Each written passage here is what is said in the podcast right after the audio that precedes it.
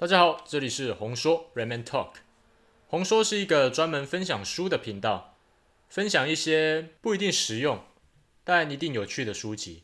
诶，这是红说第一集的节目。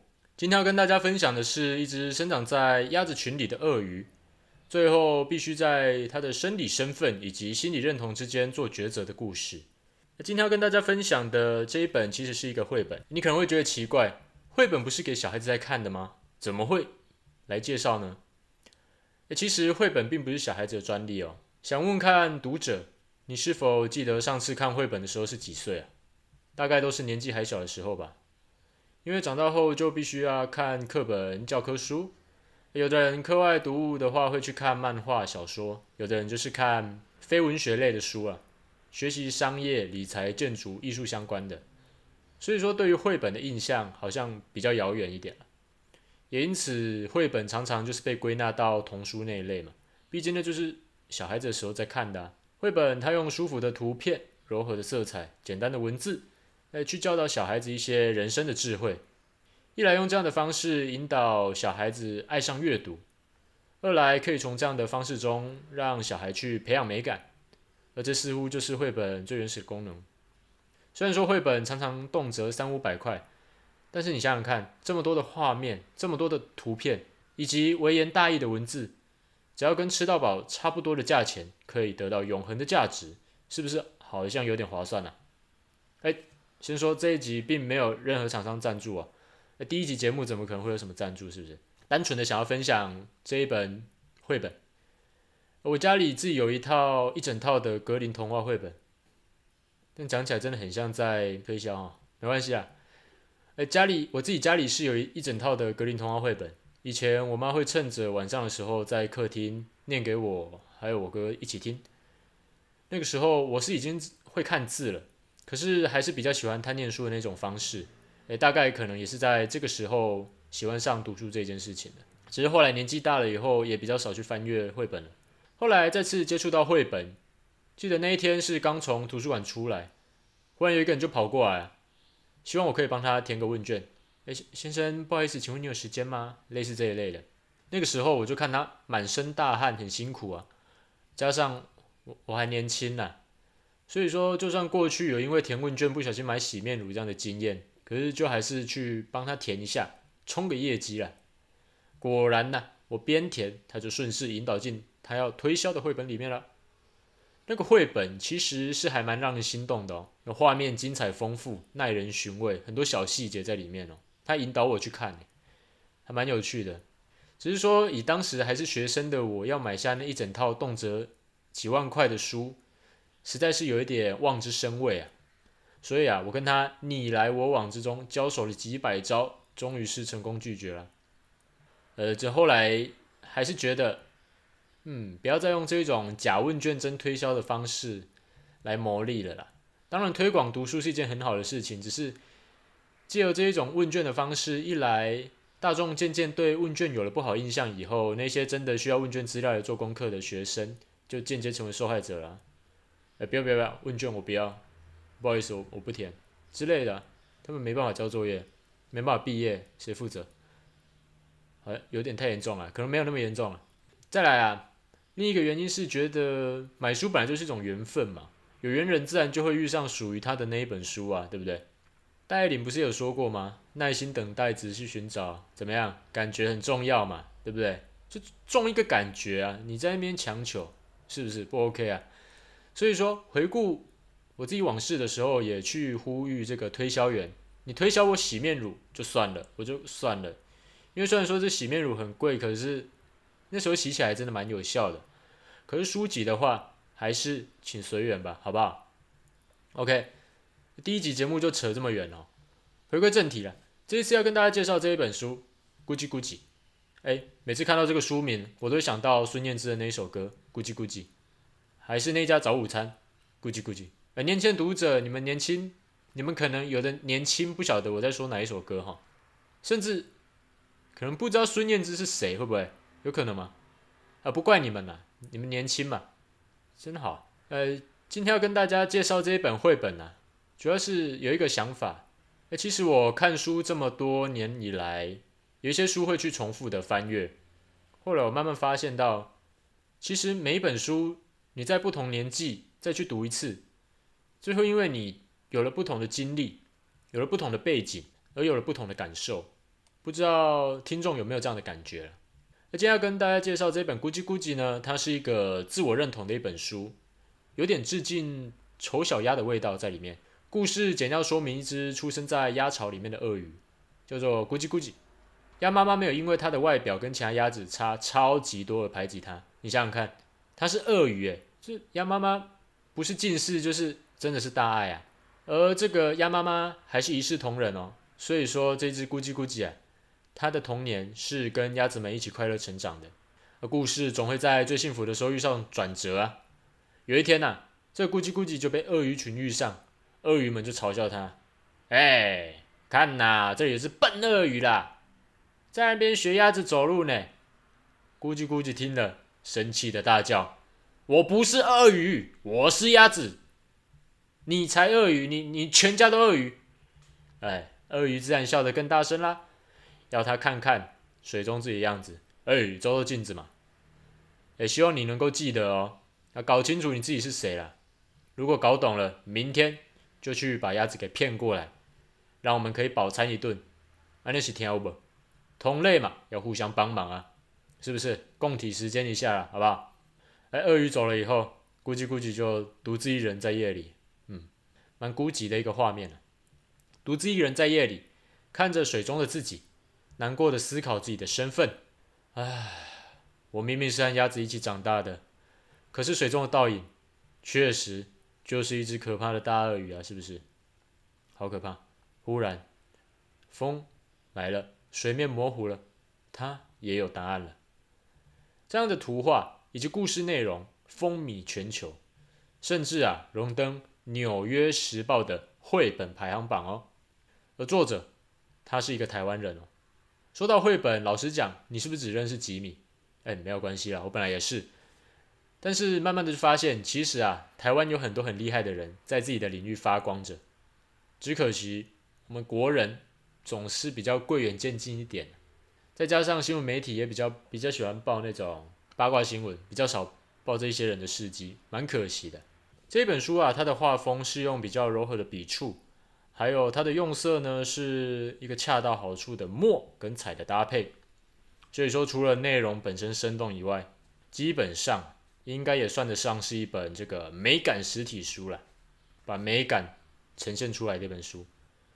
童书啊。跟绘本的界限似乎本来就蛮模糊的，因为最初我自己也认为两者应该是画上等号的吧。直到后来我又多看了几本绘本以后，才发现，哎，制作绘本的是大人，哪一种大人？包青天包大人，还是大人科技大学那个大人？都不是，那个经历人生酸甜苦辣的大人啊，即使是为了因应小孩子改变他的文笔。但是小孩子多半还是会喜滋滋的看着那个色彩丰富的图片吧。对于故事内容，嗯，也不过是这个床前故事之一，没什么大不了的。但是啊，同为大人的你我就不一样了。会不会这个节目有小孩子在听啊？拍谁啊？小孩子？这大人的谈话拍谁啊？对于这个大人呢、啊，就不一样了，因为我们的经历相较之下比较多。不见得是好的经历，也有可能是比较没那么好的经历。就这样的经历比较多，反而更看得懂这个故事背后的内涵。这就是所谓的英雄惜英雄，大人懂大人。以这个 SpongeBob 海绵宝宝来举例，以前觉得，哎哎，这个章鱼哥这抠啊，为什么每天这样闷闷不乐，不去好好享受工作，整天就是在乎是不是准时下班，在搞什么东西？像这个海绵宝宝派大星一样快乐工作不是很好吗？哎，派大星没有工作了，像他们一样这么快乐不是很好吗？只是慢慢的长大了，出外读书工作了，才发现其实这个章鱼哥的行为反而更像是真实的一般人。即使不喜欢工作，不喜欢吵杂邻居，唔过为了生活，为了兴趣，为了生活，为了兴趣，依旧啊得继续住在这个吵杂邻居的中间。继续做他讨厌的工作，接受我们这个谢老板的压榨，领着那个微薄的薪资啊！这不就是一般市民老方的生活写照吗？也就是我们过去都是海绵宝宝、派大星小孩子，可能比较看不懂，但是直到长大了才知道，哎，其实我们就像是章鱼哥一样，哎，正所谓啊，年少不知词中意，哎，读懂已是怎么样，词中人了。那些依然读不懂的道理，或许只是我们尚未经历了。相信听众应该多少可以体会一点点。回归正题。当我看到这个咕叽咕叽看着水面中的自己，在夜风之下，那试图假装凶恶的张牙舞爪，以及内心纠结自己到底是鸭子还是鳄鱼的那个模样，让我就想到几个人呢、啊，像是 NBA 的亚裔美籍选手，那时候红极一时的林书豪，还有台湾的作家吴浊流所写的《亚细亚的孤儿》，这在历史课本上蛮常看到的，他的一个主角胡泰敏。还有金庸武侠小说里面的两个角色，就是《射雕英雄传》里面的郭靖，还有杨康。林书豪多次因为亚裔身份在 NBA 圈内遭到排挤，而近日甚至还被歧视的称为“冠状病毒”。虽然说林书豪是在美国旧金山土生土长的，但是因为他的肤色以及外貌就是一个正统亚洲人啊，所以说依旧不被认同，这样一个身份上文化性的冲突。而这个《亚细亚孤儿》里面的主角胡泰明呢，他是在日治时期时候台湾的知识分子，基本上算是一个台湾的人。他在台湾受到日本殖民的欺压，后来到了中国，在透露自己是个台湾人以后，又被不承认是中国人，又遭受到歧视。那种对自身归依感到迷茫的无助感，我又不是日本人，又不是中国人。在台湾又被欺压，我到底一项的身份认同问题。最后是那两个角色嘛，第一个是流着大宋血裔，但是被蒙古人养大的郭靖，最后也因为蒙古人希望他帮忙攻打大宋，可是郭靖本身他还是宋人呐、啊，他的血流着宋宋人的血，所以他不知所云啊。就像张学友唱的是什么，一边是友情。他的安达，他在蒙古那边从小长大的朋友，一边是爱情，还有亲情，左右都不是，为难了自己，左右为难。杨康的话，则是更喜欢把他养大的异族人爸爸，反而拒绝自己身为穷宋人的这个事实，同时啊，也拒绝接受那个突然出现的爸爸，诸如此类啊，这些人，今天估计估计就是面临到同样的问题，所以我就想到了这些人。一边是心中自我认同还有成长的地方，一边则是血缘上的物理关系。当两者之间产生冲突的时候，哎，自己又该如何去权衡呢？在非黑即白之下，好像只能选边站。最后估计估计是决定小孩子才做选择，名字念起来像名牌包的我，两个都要。所以他自己决定，不是鸭子，也不是鳄鱼。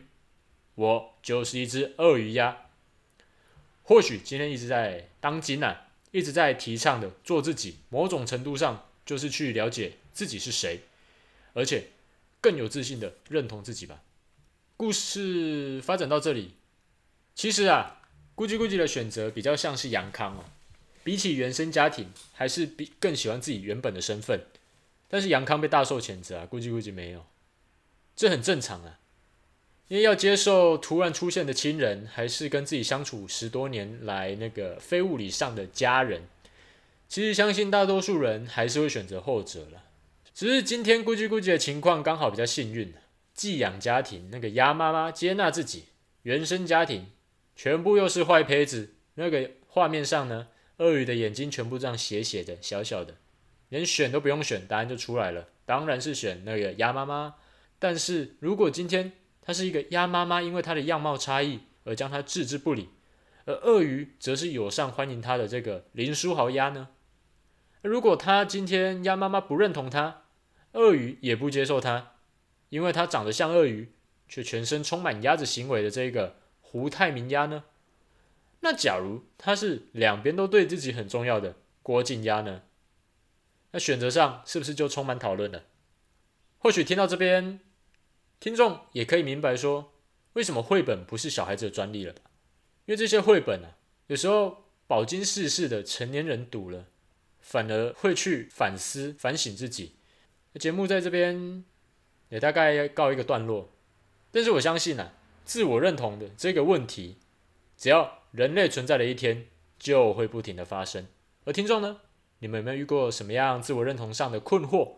又或者说听完这一个节目有什么样的想法？欢迎在底下留言告诉我。诶，这是我第一次第一集录这个 podcast，没有非常的熟悉。如果有任何建议，也欢迎指教。谢谢。这里是红说，我们下次见，拜拜。